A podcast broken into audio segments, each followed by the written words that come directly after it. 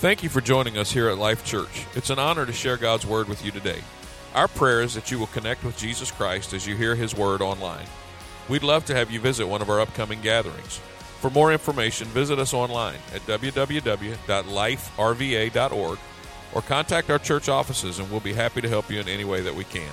Let's go now to one of our recent services where you can experience a life giving message from God's Word reminder, Lindsay mentioned it in the announcements. Um, next week is our annual Sacrifice Sunday. It's a 90 day offering that helps us with some much needed ministry projects here at the church. You know, last month we talked about missions and the giving that goes outside of this church. This offering is to help meet the needs right here in this congregation. And very quickly, let me tell you, we've got four projects that we're shooting for this year. Let me share them with you so you can begin to pray with us about it. The first project is we want to protect our members and especially our children. So we want to invest in security cameras here in our church uh, this year. Amen. We're going to put a security camera in every classroom in all the hallways, the stairwells, the lobby, the auditorium, and we want to have our kids protected. Amen. So if the sound of security cameras doesn't excite you, let the word be children's ministry. Amen. So that project is going to be about $30,000. We need you to help us with that. The next thing we need to do, we need to purchase some new fire alarm panels. That is a must do project. We, I won't bore you with all the details, but that system is going to be about $10,000. We also have to purchase, this is another must do project. We have to purchase some new microphones, wireless mics for our platform, because the FCC is now requiring churches to operate on a different frequency than the microphones that we are on. It has to do with emergency communications, not interrupting that. And we don't want to interrupt any emergency communications. And we also need to be in compliance. That's about another $10,000 project. Then the last item, and this is a wish list project. This is a dream idea. We want to buy a new LED sign for our road. Amen. I met with the county. They're going to probably give us a special exception so we can raise our sign up higher, make it bigger. We want people to see us and know that we're here and to be able to share messages with our community. And that is about a $60,000 project. So uh, if you've got an extra 60K laying around, I'll even put your name on the bottom of the sign. Amen. so uh, this is our wish list item. Uh, the first three items are things that we have to do. The last item is something that we really want to do. And I see Pastor Pat Williams. Brother Williams, you just pray about that sign, okay? It's good to see my buddy, Brother Williams, here today. Amen. But uh, just pray with us about that. It's a 90 day offering. Uh, in other words, you can make a pledge. We want to try to raise $110,000 so that we can do these projects. One thing I'm very proud of, and I can tell you this we like to pay for things here at Life Church. We don't like to borrow money. The only uh, debt that we owe is our mortgage, amen. And uh, we want to get that paid off too. But uh, help us to meet some of these goals and uh, make some of these needs come to pass, amen. So let me welcome you back to our series on what if. Uh, our what would happen, this is the second week of our series, what would happen in us and in our church and in our communities if we gave every area of our life to God. Now, last week in message number one, we talked about commitment, and I preached on this subject commit everything. Psalm 37 and verse 5 says, Commit everything you do to the Lord, trust Him, and He will help you. Now, today we're going to dig down just a little bit deeper, and I want us to look at one particular area that we can commit our lives in, and that is serving others. Turn with me in your Bible to 1 Peter chapter 4 and verse 10 and I'm going to share with you our text. It says, God has given us, given each of you, a gift from his great variety of spiritual gifts. Use them well to serve one another. Use them well. Because God's given each of you a gift, it says. Use them well to serve one another. And I want to preach on this subject today serve one another serve one another. Now, today is Dream Team Sunday. If you haven't noticed, uh, then you haven't been paying attention. But there's a lot of red t shirts on today. that recognize some of the people in our church that are involved in our dream teams. And today we're going to talk to you and share with you the opportunity uh, to hear about our dream teams and also to talk to our dream team leaders about how you can possibly get involved on a dream team, a ministry team, to make a difference in the lives of others. If you'll notice in the back of the auditorium, there are tables in the back that are highlighting some of the ministry opportunities that are available to you as members of Life Church and areas that we need additional team members in. I want to remind you that there is nothing more valuable than investing your life and seeing God bring great results in the lives of other people. Amen. Let me bring your attention to the screen real quickly. And instead of just hearing about it from me, I want you to hear about it from some of our actual Dream Team members.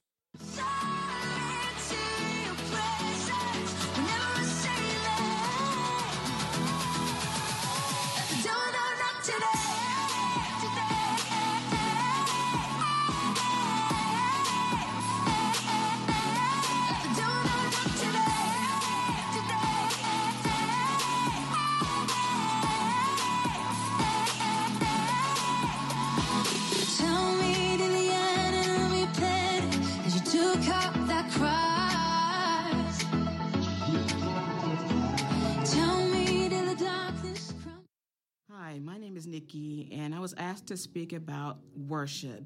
And I just really want to say that I love worship here at Life Church.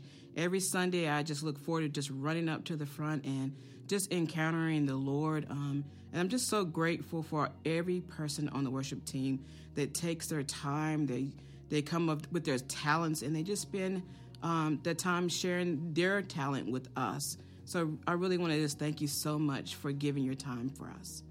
I want to give a huge shout out to everybody who serves in children's ministry. You guys are absolutely amazing. You sacrifice your time every Sunday for our youngest members. And as a mom of one of those, I just want to say thank you so much. I can see the fruit of your labor when my kid comes home and he's with me, you know, Monday through Saturday, and the things that he's learning and the prayers that he's praying.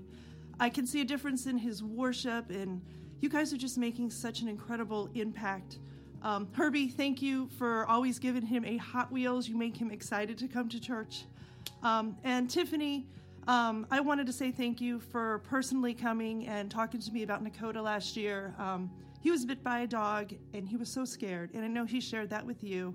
And you prayed with him, and then you came and you told my family how much that meant and how you were praying with for us as well. And so Thank you to all of our children's ministry people because you watch the kids like they're your own. And I thank you all so much. Hello, hey, how you doing? I'm your cousin Vinny. For people that don't know me, I haven't been here for very long. Um, I just, uh, I just want to say I'm, I'm grateful and I'm thankful to everyone that comes out and helps out at Life Church. I try and do as much as I can here.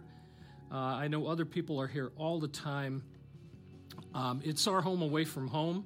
It's uh, people come here during the week and they do classes, and people are here on Sunday, and we make it what it is. And it's a great place to be. Um, we love Life Church, and everybody loves coming here because of the people that help serve. We've got all kinds of things for people to do.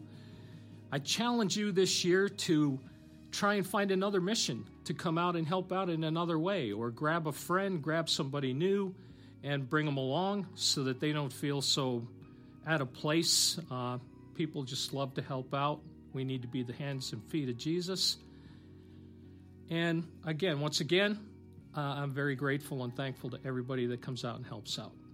Hey, Life Church, this is Adrian. Uh, I'm relatively new around here. Uh, my daughter and I have spent some time, and we visited a lot of different churches over the course of uh, the past six months or so, and we fell upon this one. For me, we look for a hot prayer room, and we look for places where we can go out and bless the community, and we've got to do both here. So uh, we're really thankful for uh, for the people at, Life Church and, and the ways that uh, we're active in the community and active in the prayer closet. So uh, we look forward to, to being a part of the church. Hi, my name is Robin. Um, I've been attending Life Church for maybe four months now. And I want to say thank you. Thank you to guest services. It has been a pleasure coming here and someone greeting you with good morning, glad you came today, or either just the honks when you come into the driveway. I always honk. So I just want to say thank you, even to the people when you come in the door, the welcoming committee. I get hugs, people who know my name, who I thought didn't. That helps a lot to let them to let me know that they remember me. So I just want to say thank you, and that did have a great impact on me becoming a member of Life Church. So thank you. Hey, I'm Dana, and I am here with my sweet friend Skylar, and she has been coming here about six months now. And tell me about the first time you went up to kids' church. Um, I liked it. You liked it. Yeah, but I was kind of scared. You were kind of scared, okay? Because we were meeting, didn't want to really meet some new people, and it was kind of scary, right? Yeah. Yeah. But then you kind of got involved a little bit at kids' church, didn't you? Yeah. And you liked it? Mm-hmm. You made some friends? Because Life Church is very friendly, right? Yeah. We get you in. And then what happened? Tell me about meeting Miss Charlotte. Uh, I met her and then I tapped her on the shoulder so I could go upstairs and then I started singing and I loved it. You started singing and you loved it. So what do you love most about Kids Choir? Mm, I don't know. Do you like the praise and worship? Do you like the songs? Do you feel like you're singing your real voice that God gave you? Yeah. That's awesome. You are such a wonderful singer, and we are so blessed to have you as part of Kids Church. And shout out to Charlotte. Thank you for all you do and the lives that you're changing. Working in nursery has been a blessing in my life because, as a mother myself, I know how important it is to be able to feel like you could trust the people you leave your child with. I also know that sometimes Sunday mornings is our only time we may be able to get during the week to connect with the body of Christ and give our all in worship and praise without having to worry about a thousand other things that need to get done. I have been on both ends of the spectrum a mom who needs the nursery on Sundays and a mom who works in the nursery on Sundays. And I have gotten to see firsthand that nursery isn't just about watching your kids. We play with them, pray for them, and try to begin inputting Jesus into their lives as early as possible. So while you're in church getting more from God, we're watching your kids trying to start the beginning stages of introducing God into their lives. Even though they may be babies, they are little sponges who absorb what's going on around them. So we turn on Veggie Tales, a show that has Bible stories. We pray, we teach one simple Bible point a day, and we treat these babies with love and care as if they are our own. Without the children's ministry and nursery workers, we would have a service with distracted parents and disrupted services. Thank you for the people who have watched Mason on Sundays so I could have a break and be able to spend uninterrupted time in God's presence. And thank you to the mothers and fathers who have entrusted me and the rest of the workers with your children. We love our ministry and we love Life Church.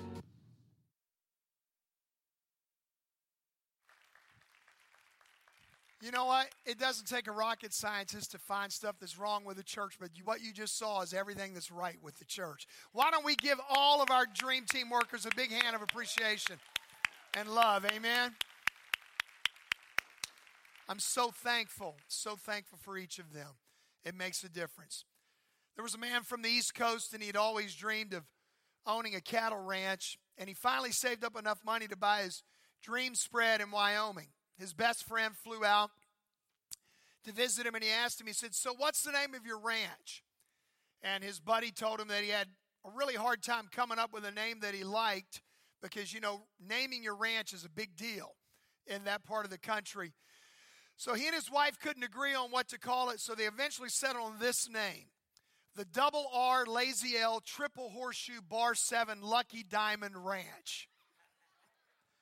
His friend was really impressed and said, Wow, that is a really long name. So, where are all your cows? He said, Well, we used to have quite a few, but none of them survived the branding process.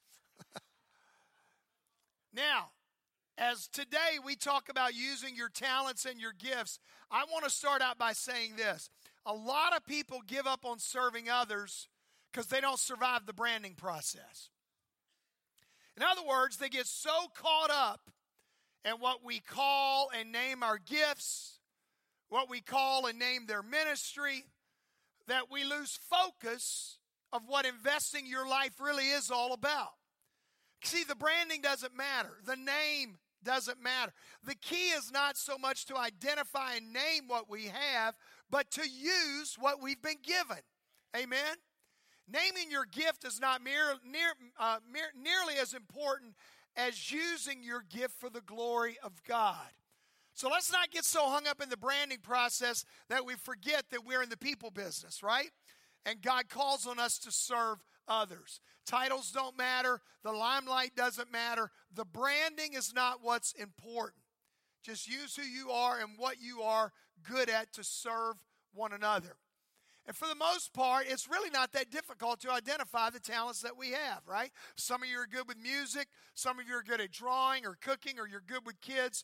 And after a while, we can tell more or less what we're good at, what we enjoy doing. Our problem usually is not identifying our talent, but it's using our talent for the glory of God. See, most of the time, we're not really using what we have been given by our Creator to our greatest potential. Martin Luther King, who I mentioned last week to you in my sermon, once said this, and I love this quote. A lot of people haven't heard this, but this is what he said. He said, If you are a street sweeper, determine that you're going to be the best street sweeper who ever lived. Sweep streets like Michelangelo painted. If you become the best street sweeper who ever lived, the world will beat a path to your door to see the best street sweeper who ever lived. In other words, be the best at whatever God has called you to be.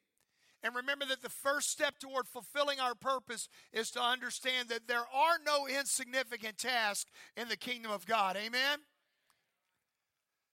Those who do great things have greatness in them, not just in their task. And if you will do whatever you're doing right now with all your heart as unto the Lord, and if you will face every task with the passion and devotion to excellence that His work deserves, you're going to do great things because greatness will be in you. Remember, you and I were all made in the image of God who does all things well. Now, there are really four stages in our Christianity. By the way, you can take notes on the sermon app. We've mentioned this the last couple weeks. If you have your app out, you can follow along, take notes, fill in the blanks. Now, this is not this next part is not in your notes. I just added this this morning, but there's four stages in our Christianity. Number 1 is when unbelievers become believers. That's the first stage. The second stage is when believers become disciples who begin to grow. The third stage is when disciples become leaders who find their purpose in life. And then the fourth stage is when leaders become servants and learn to serve others. Unbelievers become believers, believers become disciples, disciples become leaders, and then leaders become servants. So, my question is where are you today on the spectrum? Are you an unbeliever who still needs to take that next most important step to become a believer? Are you maybe a believer that you're still learning to be a good disciple and you're growing in your faith? Are you a disciple who is finally finding your purpose and you're becoming a leader? And then are you a leader that is ready to serve others? Because I would submit this to you. I don't know if you can stay a leader very long if you're just sitting on the pew or sitting on the bench and not serving other people. Amen. You might still be stuck at the second stage. But today I want to challenge us to become servants and learn to serve others. Turn with me in your Bibles to Matthew chapter 25, if you have your Bibles, and verse 14. If you don't have your Bible, you can look on the screen. Now, in this parable, Jesus wants to remind us of the need to use what He has given to us, no matter how great or how small we might think it is. Follow along with me, starting in verse 14. We're going to read to verse 29. It says, For the kingdom of heaven is like a man traveling to a far country who called his own servants and delivered his goods to them. And to one he gave five talents, to another two, and to another one, to each of them according to his own ability. And immediately he went on a journey. Then he who had received the five talents went and traded with them and made another five talents. Likewise, he who had received two gained two more also. But he who had received one went and dug in the ground and hid his Lord's money. After a long time, the Lord of those servants came and settled accounts with them. So he who had received five talents came and ta da, brought five other talents, saying, Lord, you delivered to me five talents. Look, I have gained five more talents. beside them. His Lord said to him, Well done, good and faithful servant. You were faithful over a few things. I will make you ruler over many things. Enter into the joy of the Lord. Verse 22 He also, who had received two talents, came and said, Lord, you delivered to me two talents. Look, I have gained two more talents beside them. His Lord said to him, Well done, good and faithful servant.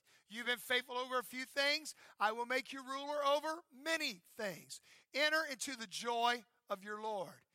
Then he who had received the one talent came and said, Lord, I knew you to be a hard man, reaping where you have not sown, and gathering where you have not scattered seed. And I was afraid, and I went and hid your talent in the ground. Lord, look, there you have what is yours. But his Lord answered and said to him, You wicked and lazy servant, you knew that I reap where I've not sown and gather where I've not scattered seed. So you ought to have deposited my money with the bankers, and at my coming I would have received back my own with interest. Therefore, take the talent from him and give it to him who has ten talents. For to everyone who has, more will be given, and he will have abundance. But from him who does not have, even what he has will be taken away.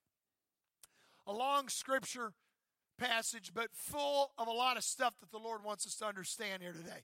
Now, when you start looking at this word talent, what is a talent really?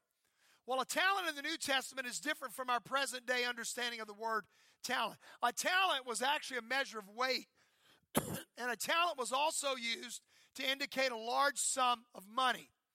Its value really varied. It depended on whether it was copper or silver or gold. The New International Version called it gold. The New Living Translation called it silver. But Jesus was wanting to teach us an important lesson here. He said a master was getting ready to go on a trip. He gave one of his servants five bags of, let's say, gold. Five bags of gold. One he gave two bags of gold. Another one he gave one bag of gold, and he left. He went on his journey. When he returned back, the person who had five bags of gold had invested it in another five bags. Now he had 10. Person with two, he invested his two, used them. He got four bags of gold. But the one guy with one talent, one bag of gold, the Bible says he put it in the ground. He buried it. He didn't use it. And the master was upset with him because he had given him a talent that he refused to use. He had given him a talent that would have brought increase. But he was afraid and he hid it in the ground. And the interesting thing is, every one of us have been given talents, giftings, skills. Some have been given more than others. There's some five talent people, some two talent people, some one talent people. And when you and I get to heaven, you might ask God, Well, why did you give me the one gift that you did? We might all ask those questions, but hear me. Everybody has a gift. The scripture said that. Now, when you read this story, it has a first reference practically to how we invest our money. But it also has this secondary application that I'm talking about here today, and that's how do we use our God given talents and abilities for His glory to serve one another? And what if we all began to serve one another? What would happen not only in our church, but in our community, in our world? If everybody used what they had to serve somebody else. That's what we're focusing on in this message. Message. Do you use your talents and gifts or abilities to serve one another? Why should we want to or even be willing to to serve one another? Well, let's look at some lessons here you can learn from the parable that I just read. And if you're taking notes, here's going to be your first fill in the blank. Here's the first lesson we need to understand what we have is not ours. Turn to your neighbor and tell him, say, you think it's yours, but really it's not. See, verse 14 said that this man was getting ready for a journey and he called his servants in. And what did he do? He gave them his property. And he said, I want you to manage it. Now, it was common for wealthy men to take long journeys. Before they would leave, they would delegate uh, the control of their wealth to trustworthy employees. They were called stewards. They were managing the stuff that, that he left with them. Those employees were expected to steward or bring in a return on what had been handed to them. Now, there was no doubt in the mind of these servants that the property and money belonged to their master. And this is an important point, guys. You need to remember that everything that God has gifted you to do, everything that He has put in you, every desire that He has put in you, you are His creation. God has given that to you. You are possessors, not owners. We are stewards, we are managers, not owners. Our job is to manage what has been given to us. Likewise, we got to remember that everything that we have has been given to us and it's not really ours to use just for us anyway. Psalm 24 and verse 1 says, The earth is the Lord's and everything in it. The world and all its people belong to Him. Everything in it. That means you. That means me. That's us.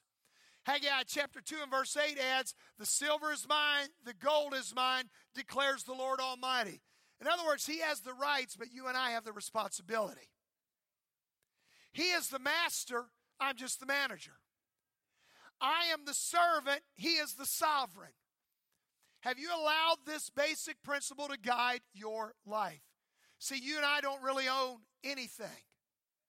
We don't own anything, not our money, not our gifts, not our talents. Everything belongs to the Lord. This is a matter of lordship in our lives. Now, we think verses and teachings like this only have to do with money, but until we recognize this truth that He is really sovereign over everything, we're not going to be good managers of what God has entrusted to us, including our gifts and our passions and our skills.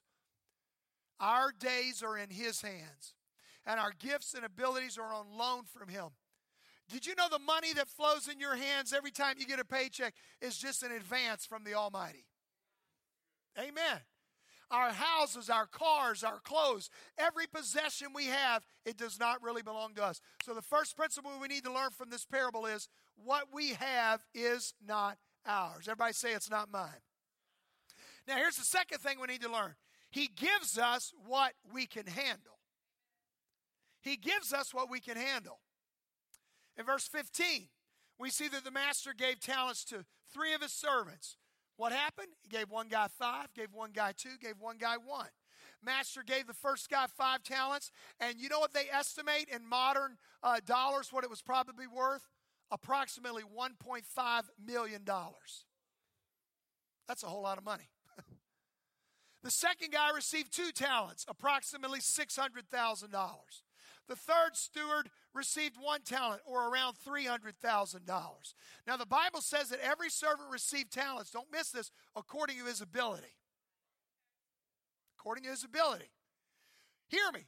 Your responsibility is directly tied to your ability. But don't miss, he did not reward the ones with more ability any more than he would reward the guy with less ability. He said, Be faithful in a few things. I'm going to make you Lord over many things. In 1 Corinthians chapter 3 and verse 5, after challenging the believers to be united uh, by not breaking into subgroups, this is what Paul said uh, in 1 Corinthians 3 and 5. After all, who is Apollos? Who is Paul? He said, We are only God's servants through whom you believe the good news. Look at the last line. Each of us did the work the Lord gave us. Did you know what is going to earn you a well done, good and faithful servant proclamation? The testimony that each one of us did the work the Lord gave us. See, I don't have to do Rodney's work. And thank God, Rodney is skilled in a lot of areas that I don't even try to do anymore because he's so good at it. He's got skills I don't have. But guess what? I'm not going to give an account for Rodney's abilities. Rodney's going to give an account for Rodney's abilities. I'm going to give an account for what God has called me to do. You're going to give an account for what God has called you to do. So here's the question. Really, it's a twofold question. Are you ready? It's in your notes. Number one, what is your task? And number two, are you doing it? Some of you know your task. Great. Here's the next question, though. Are you doing it? Amen. Now, I'm not going to, I don't want to embarrass anybody, but I want you to know there is no menial task in the kingdom of God. And when you serve other people, Justin, you're going to get mad at me, but Justin, I want you to stand. Justin Johnson. Matter of fact, run up here real quick.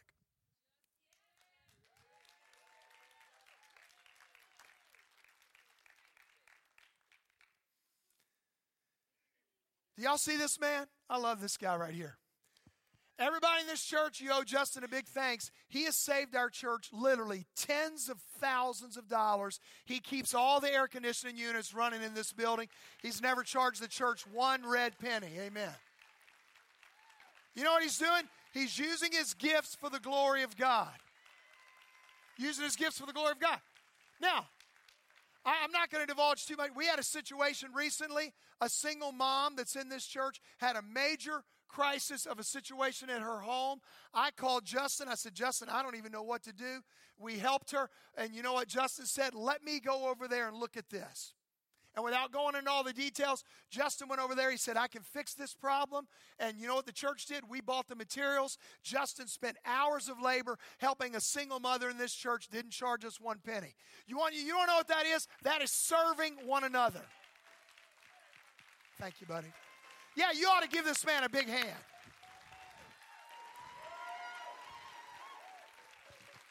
Yeah. Serving one another. You'll probably never see him up here speaking behind the pulpit. I like, do you, Justin, you want to speak for? No. Already knew that answer. But he's using his gifts for the glory of God. You say HVAC gifts, you better believe it because I'm comfortable in this building right now. Amen. we got 14 year old units that are starting to hobble a little bit. They got a limp. Amen. But you know what? He band aids them up. I could go through, I could start naming names all through this building. Herb Overton, he's standing in the back. Where raise your hand, Herb. You know what Herb's doing? Herb's doing a lot of things right now. He's keeping some of us safe. He's watching over our kids. He gives Nakota a matchbox car every Sunday morning. I saw him do it this morning. He gives my little grandson a matchbox car. You know what? He's using his gifts for the glory of God. He's greeting people at the door. He does so much. I'm just telling you, folks, we need to remember God has called us to serve others. To serve others in whatever area He has gifted us to do. So, what is your task, number one? And number two, are you doing it? Are you good with kids? Great. What are you doing about it? You're a member and you really can't serve one Sunday a month on a children's ministry team? and you're good with kids? Man, Pastor, you're getting a little bold. Well, I, I'm just trying to speak on behalf of the master here. Amen. The nursery, once a month, youth ministry, guest services, care ministry, music ministry, you name there's so many areas we can serve. Are you doing it? Look at Matthew 25, verse 23. They were judged on their faithfulness to their assignment. Don't miss that. His Lord said to him, Well done, good and faithful servant. You've been faithful over a few things. I will make you ruler over many things. Enter into the joy of the Lord. Let me, I'm not going to preach on this real quick. I want you to notice this. You know where you find the joy of the Lord? When you are fulfilling your purpose.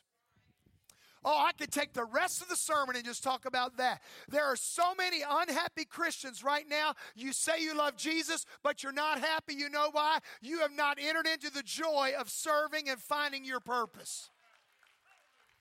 Because I'm going to tell you right now, if you're on the team, it is no fun to ride the bench forever.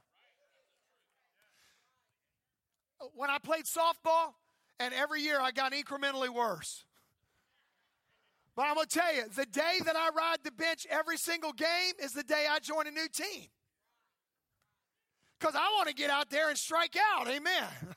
I want to at least make a, make a feigned attempt at a base hit. Because it's no fun to ride the pine. And I just got to say, in God's kingdom, why in the world would you give your life to Jesus and his kingdom and be content to ride the pine the rest of your life? Amen? Luke 24 48, part of that verse, it says, For everyone to whom much is given, from him much will be required. See, we like the whole much is given part. Give me much, give me much, give me much, much, much. Okay. And you know what the Lord does after He gives it to us? He looks back at us and goes, Give me much, give me much, give me much, much, much. If I give it to you, He says, I'm going to require something from you. And to whom much has been committed, of him they will ask the more. You know what? God knows exactly what we can handle. And our job is to be faithful with, with whatever amount we have to work with. Do we trust that God knows more about us than we even know about ourselves? Here's the third point. Number one, what we have is not ours. Number two, He gives us what we can handle. Number three, we must invest what we've been given. You got to invest it. Can't stick it in a hole in the ground. You got to invest it. Verse 16 tells us that the man who received five talents went and put his money to work and he gained five more. The guy who got two talents, he took the two, he gained two more, ended up with four. Verse 18 describes the other approach of the third guy, Matthew 25, 18. But he who had received one went and dug in the ground and hid his Lord's money. Now, guys, I'm gonna, I don't want to indict this guy too bad because I think there was some fear tied to this. He's like, man, all I got is this one thing. What if I screw this up? What if I mess this up? And I think some of us are so afraid or we feel so limited that we're like, I, if I don't have a whole lot to give, I'm not going to give anything at all. That's not what the message is. Use what you've got for the glory of God. Amen. A boy named Antonio, true story.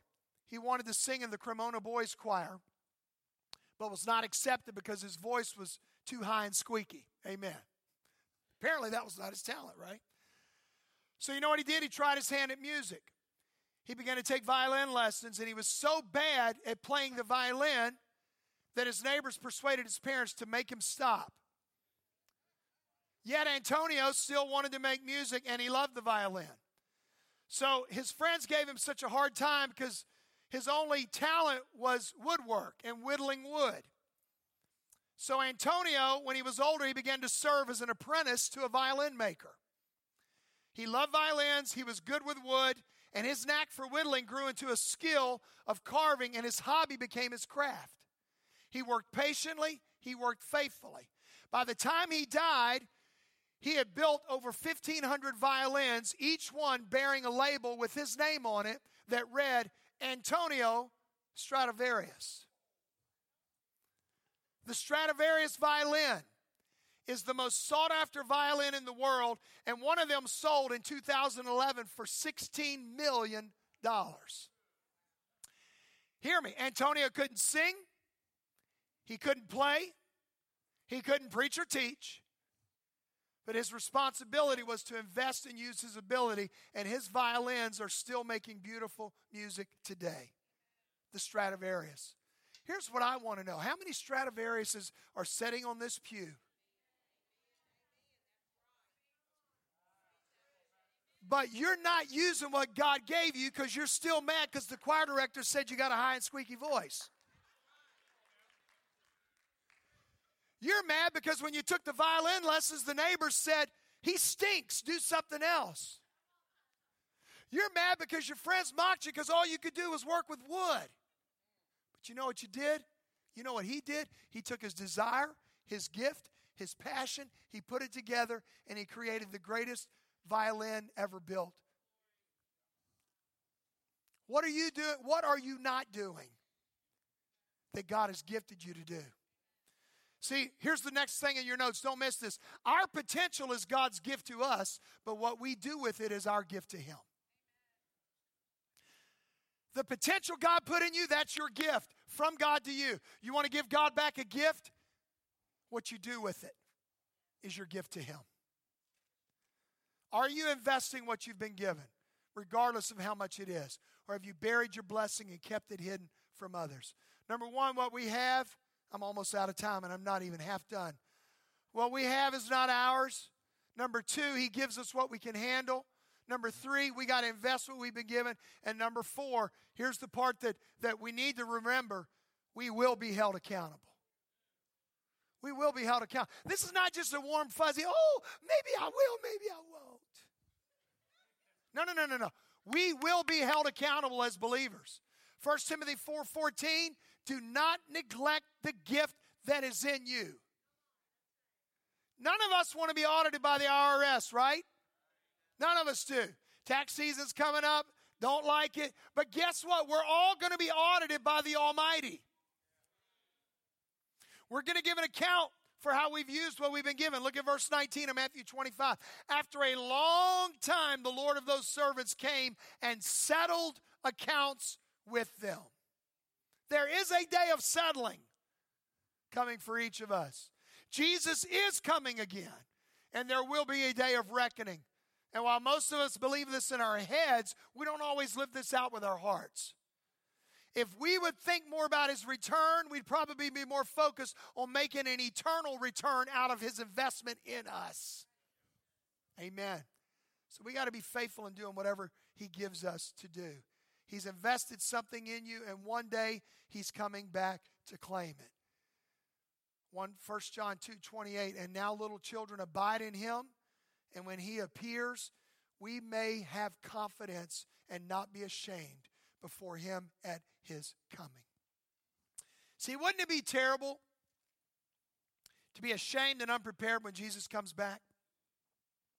And we need to get in the habit of asking ourselves this question How will my money management, how will my gift management, how will my time management, how will this decision to serve or not serve look on that day of accountability?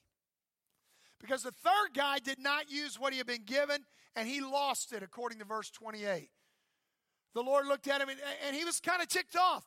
He said, Take the talent from him and give it to the one who has 10 talents. It's a use it or lose it principle. Don't hold back your gifts from using them for God and His kingdom out of fear or out of selfishness or out of laziness or whatever. Don't hold back because you messed up five years ago or 10 years ago and you don't think anybody's going to give you a chance again. I want you to know you're a Life Church welcome. Amen. We don't keep score here. You are welcome to serve God to the best of your ability and use your gifts for His glory. In verse 20, 29, we learn that those who are faithful with the little things will have an abundance. It says, For everyone who has been given more, for everyone who has will be given more, and he will give, he will have an abundance. God has created you and I with natural abilities and given us special gifts for a reason. And he wants us to use those gifts to serve other people. Not just in the church, but outside of the church. There's a lot of ways to serve there's as many ways as there are people, and there's a lot of ways we can serve others as long as we're doing it in God's love. Amen. We don't serve selfishly, hoping to receive back. We serve selflessly, giving of our time and our talents to help other people. When one person isn't using what God has given them, did you know everybody else suffers? We do. That's what Paul illustrated in 1 Corinthians 12 when he compared the church to being a body with many parts. A body has many parts eyes, ears, feet, which function together in harmony so that the body works the way that it should. And if one part of your body isn't functioning, the rest of the body suffers. You've heard us say this many times. I'm just going to quickly uh, repeat it so I can move on with my notes. But at Life Church, we minister to three areas of need. Number one, we minister to people's physical needs. God said in Matthew 25, I was hungry and you fed me, thirsty and you gave me drink. I needed clothes and you clothed me, sick and you cared for me, in prison and you visited me. Whenever you have done this to the least person, you did it to me. Folks, I want to encourage you every time you give your tithes, your offerings, and your missions, we minister to people's physical needs. To God be the glory. Amen. Number two, we minister to people's emotional needs. People have all kinds of emotional needs. The Bible says it takes different kinds of ministries. 1 Thessalonians 5:14 says you warn the idle, you encourage the timid, you help the weak, you're patient with all. I love the Bible. Isn't it great? It says some people you got to warn them. You got to give some people just need a good kick. Amen. It says but some people you need to encourage them, you need to hug them. You need to help them. Amen. We respond to different people in different ways. And thirdly, we minister to people's spiritual needs. 2 Corinthians 5:18 God reconciled us to himself through Christ and gave us the ministry of reconciliation. You know what reconciliation is? It's when you bring two opposing parties and you bring them together. That's what we do with people's spiritual needs. Real quickly, how do I invest my talent? Let's look at Romans 12 for some answers. First of all, Romans 12 and verse 1. I beseech you, Therefore, brethren, by the mercies of God, that you present your bodies a living sacrifice, holy and acceptable to God, which is your reasonable service. So, the first thing we got to do is we got to dedicate ourselves. If you want to invest your talents, the first thing you do is dedicate yourself. Folks, you wouldn't be here most likely unless you'd already done that or you're contemplating doing that. You said, Jesus Christ, I want to serve you. I dedicate myself to you. I may not understand it all, but I dedicate myself to be what you want me to be. And you present yourself over and over and over again. Many of us are not serving, can I just say it? Because we're not fully dedicated. And we haven't dedicated ourselves fully to the King and to his kingdom. I want to challenge you today. Dedicate yourself to God and watch the blessings flow in your life. Enter into the joy of the Lord by finding your purpose and serving Him with your gifts. Now, one reason for the lack of dedication is the next thing that you and I need to do. Are you ready? You got to eliminate distractions. Look at Romans chapter 12, verse 2. And do not be conformed to this world, but be transformed by the renewing of your mind, that you may prove what is that good and acceptable and perfect will of God. Now, this is a step that a lot of us need to take right now. The reason why some of us haven't been able to be involved in ministry, can I just say it, is because your life is filled up with everything else but ministry. I heard somebody try to give a clap and then they got scared. Go ahead. Amen. Don't be afraid. Bring it. Bring it. See, how many of you will acknowledge that we are the most distracted generation ever? Everywhere we turn, there's distractions. Everywhere we turn, there's something to do, something else to do. And the reason why many of us are not involved is because our life is too full of other things. After the act of dedication comes the act of elimination. You dedicate yourself to God, and then you've got to eliminate the distractions from your life. None of us can burn the candle at both ends. You can't always straddle the fence because if you're serious about serving God, you're going to have to cut some competing and distracting things out of your life. Amen. I say that with love, not only for yourself, but for your family. Can I just talk to all the parents who still have children living at home? Whether they're, they're small children or, or, or teenagers. If you fill up your kids' calendars with every type of activity that there is, but there's no time for youth ministry or children's ministry or serving others, you are doing them a tremendous disservice. You are teaching them poor priorities. Check this out. You think you got it forever? There's only about 350 weeks that you have to shape a teenager. 350 weeks. Go ahead. Some of you are doing the math right now. Age 12 to 18, 52 weeks times 6, 352. 350, rather. 350 weeks. Now, that doesn't sound like a lot, does it? Because it's not. That's right, it's not. You've got to teach your kids. You know why? You are raising up disciples. Because one day they're not going to be 18 anymore. They're going to be 21. They're going to be 25. They're going to be getting married. They're going to be making life decisions. They're going to be joining churches. And they're going to decide Am I going to serve? Am I going to use my gifts? And a lot of the way they make their decisions is going to be how mommy and daddy taught them to serve in the kingdom of God. So you got to eliminate distractions. You can't keep adding and adding without taking things out. There's only so many hours in the week, there's only so many opportunities. And if you put the important things in life, you're going to have to take some things out that are less important. Hear me, folks, this is not a bad thing. This is a good thing. It was like, oh, I got to stop doing that. No, no, no. You're choosing the best over better. You're choosing the best over what is good. So, how do I invest my talents? Number one, I dedicate myself. Number two, I eliminate distractions. Number three, I've got to evaluate my strengths. You got to do a Stradivarius. I can't sing, I can't play, but I'm good at building these things. Romans chapter 12, verse 3 for I say, through the grace given to me, to everyone who is among you, check it out. Look, not to think of himself more highly than he ought to think, but to think soberly. Everybody say soberly. This is nothing to do with your blood alcohol content. think soberly, realistically, as God has dealt to each one a measure of faith. In other words, be honest. Every one of us are a great mixture of strengths and weaknesses. You got some things that you're good at, You've got some things you're not so good at. The key is to find out what am I good at? Hear me. Humility is not denying your strengths. Humility is being honest about your weaknesses. God's made some of you really good at some stuff. Use it for His glory. You're not so good at other things. Acknowledge that. Quit trying to pretend and go with what you're gifted to do. It's okay to say, I'm good with my hands. Why? God made you that way. It's okay to say, I'm good with my words. Some of you are good with people. It's okay to say that. It's okay to say, I'm really good at making people feel loved. That's good. Some of you are really bad with people.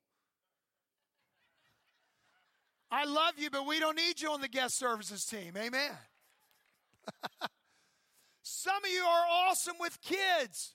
We need you in children's ministry. Some of you have beautiful voices, or you've got musicians, you've got skills. We could use you on our music team. Amen. But be honest with yourself and evaluate your strengths. And finally, the last point I want to make is in order to invest your talents, you also need to cooperate with other believers. I want the praise team and the band to come on up. You got to cooperate with other believers. Romans 12, 4 through 5. For as we have many members in one body, but all the members do not have the same function, notice. So we, being many, are one body in Christ, and individually members of one another. You got to cooperate with other believers to totally fulfill your potential. That's where being a member of a church is so important and significant in your own personal development and in your walk with God. This leads me to our dream teams. This is your opportunity to cooperate with other believers. Our dream teams are simply our ministry teams that we encourage every Life Church member to be part of. And let, let, me just let me spell that out real clearly. And for some of you, Life Church might not be the church for you. But hear me loud and clear as the pastor of this church.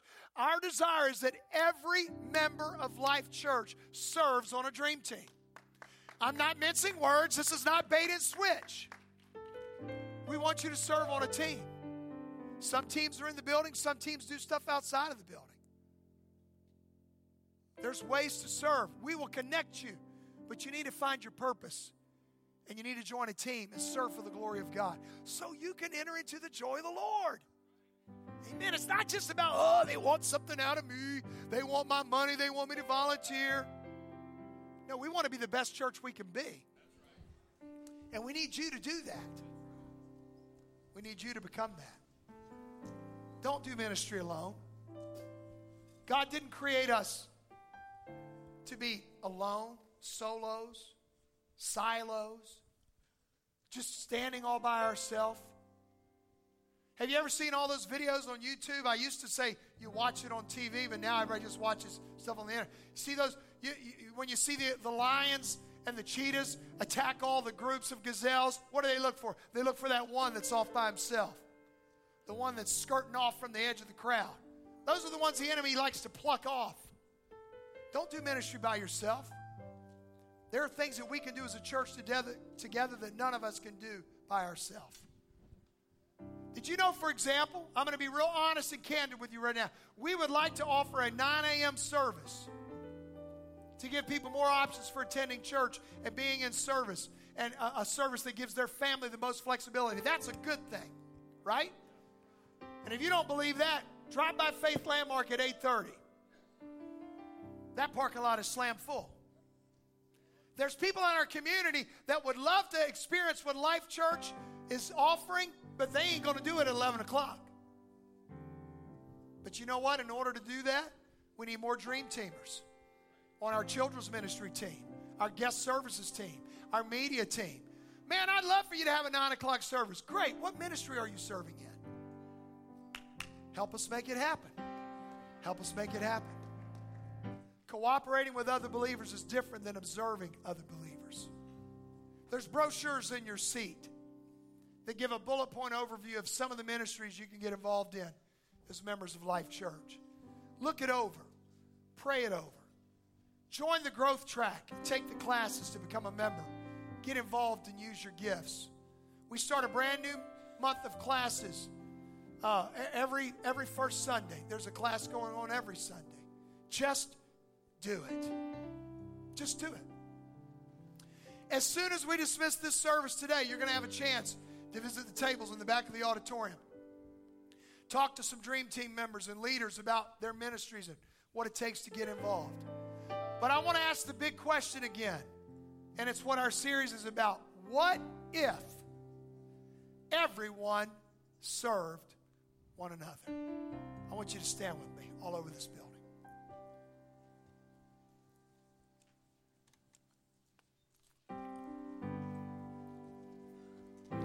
Colossians 3 23 through 24. And whatever you do, do it heartily as to the Lord, not to men, knowing that from the Lord you will receive the reward of the inheritance, for you serve the Lord Christ. Whatever you do, do it heartily as to the Lord and not to men. The greatest statement any believer will ever hear is this one Matthew 25 23. His Lord said to him, Well done, good and faithful servant. You have been faithful over a few things, I will make you ruler over many things. Enter into the joy of your Lord. Now, I mentioned that the first thing you need to do to invest your talent is to dedicate yourself. I want to come back to that point because really that's the most important decision you're ever going to make. Not which team you're going to join, but that you get on that team. that you get on Team Jesus, amen? That you join the kingdom of God. That's more important than joining a church or a dream team. That you become a part of the kingdom. So, with every, every head bowed and every eye closed, I'm going to pray over us right now. And then I'm going to also open up this altar and invite you to step out from where you are. And here's what I want to do. Number one, I want to invite those who need to dedicate themselves to God. The greatest step you will ever make is that first step of repenting of your sins and inviting the Lord into your life, asking Him to fill you with His Spirit, asking Him to help you begin a brand new walk. But then for others of you, you're already a believer, you're serving the Lord, but for whatever reason, you just haven't taken that step to engage. I want to challenge you today to step out and say, God, I'm going to use my gifts for your glory. No more excuses, no more holding back. I'm going to serve you. And as our praise team begins to pray, uh, sing, let me pray for you. And as they sing, I want you to just step out and make that brand new commitment. Father, in the name of Jesus, right now, Lord, today, I say thank you. I say thank you for every man, woman, and child that's here, God. We want to dedicate ourselves. Would you come? This altar's open. We want to dedicate ourselves to you. God. We want to dedicate ourselves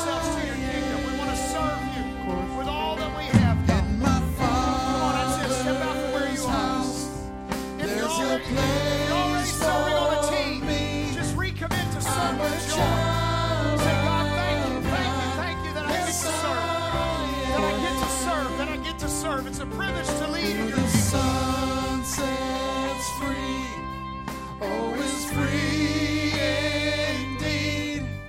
I'm a child of God, yes, I am.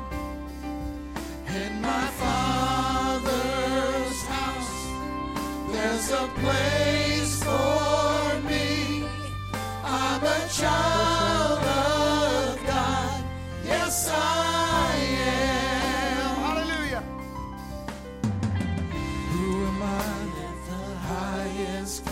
would welcome me? Come on, that's it. I was lost, but he brought me. Oh, his love for Come on, that's it. Yes, yes. Oh, his love for me. Who the Son sets free, oh, is free